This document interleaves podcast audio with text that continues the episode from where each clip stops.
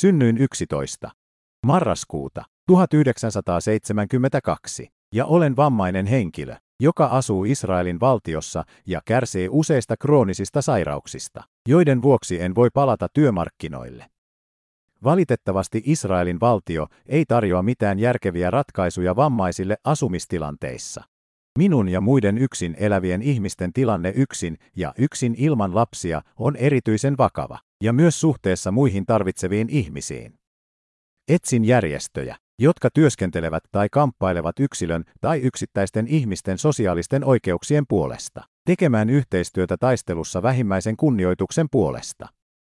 Olisin kiinnostunut, koska jokainen, joka tuntee tällaisia organisaatioita, on ottanut minuun yhteyttä. Parhaat terveiset. Assaf Benjaminin.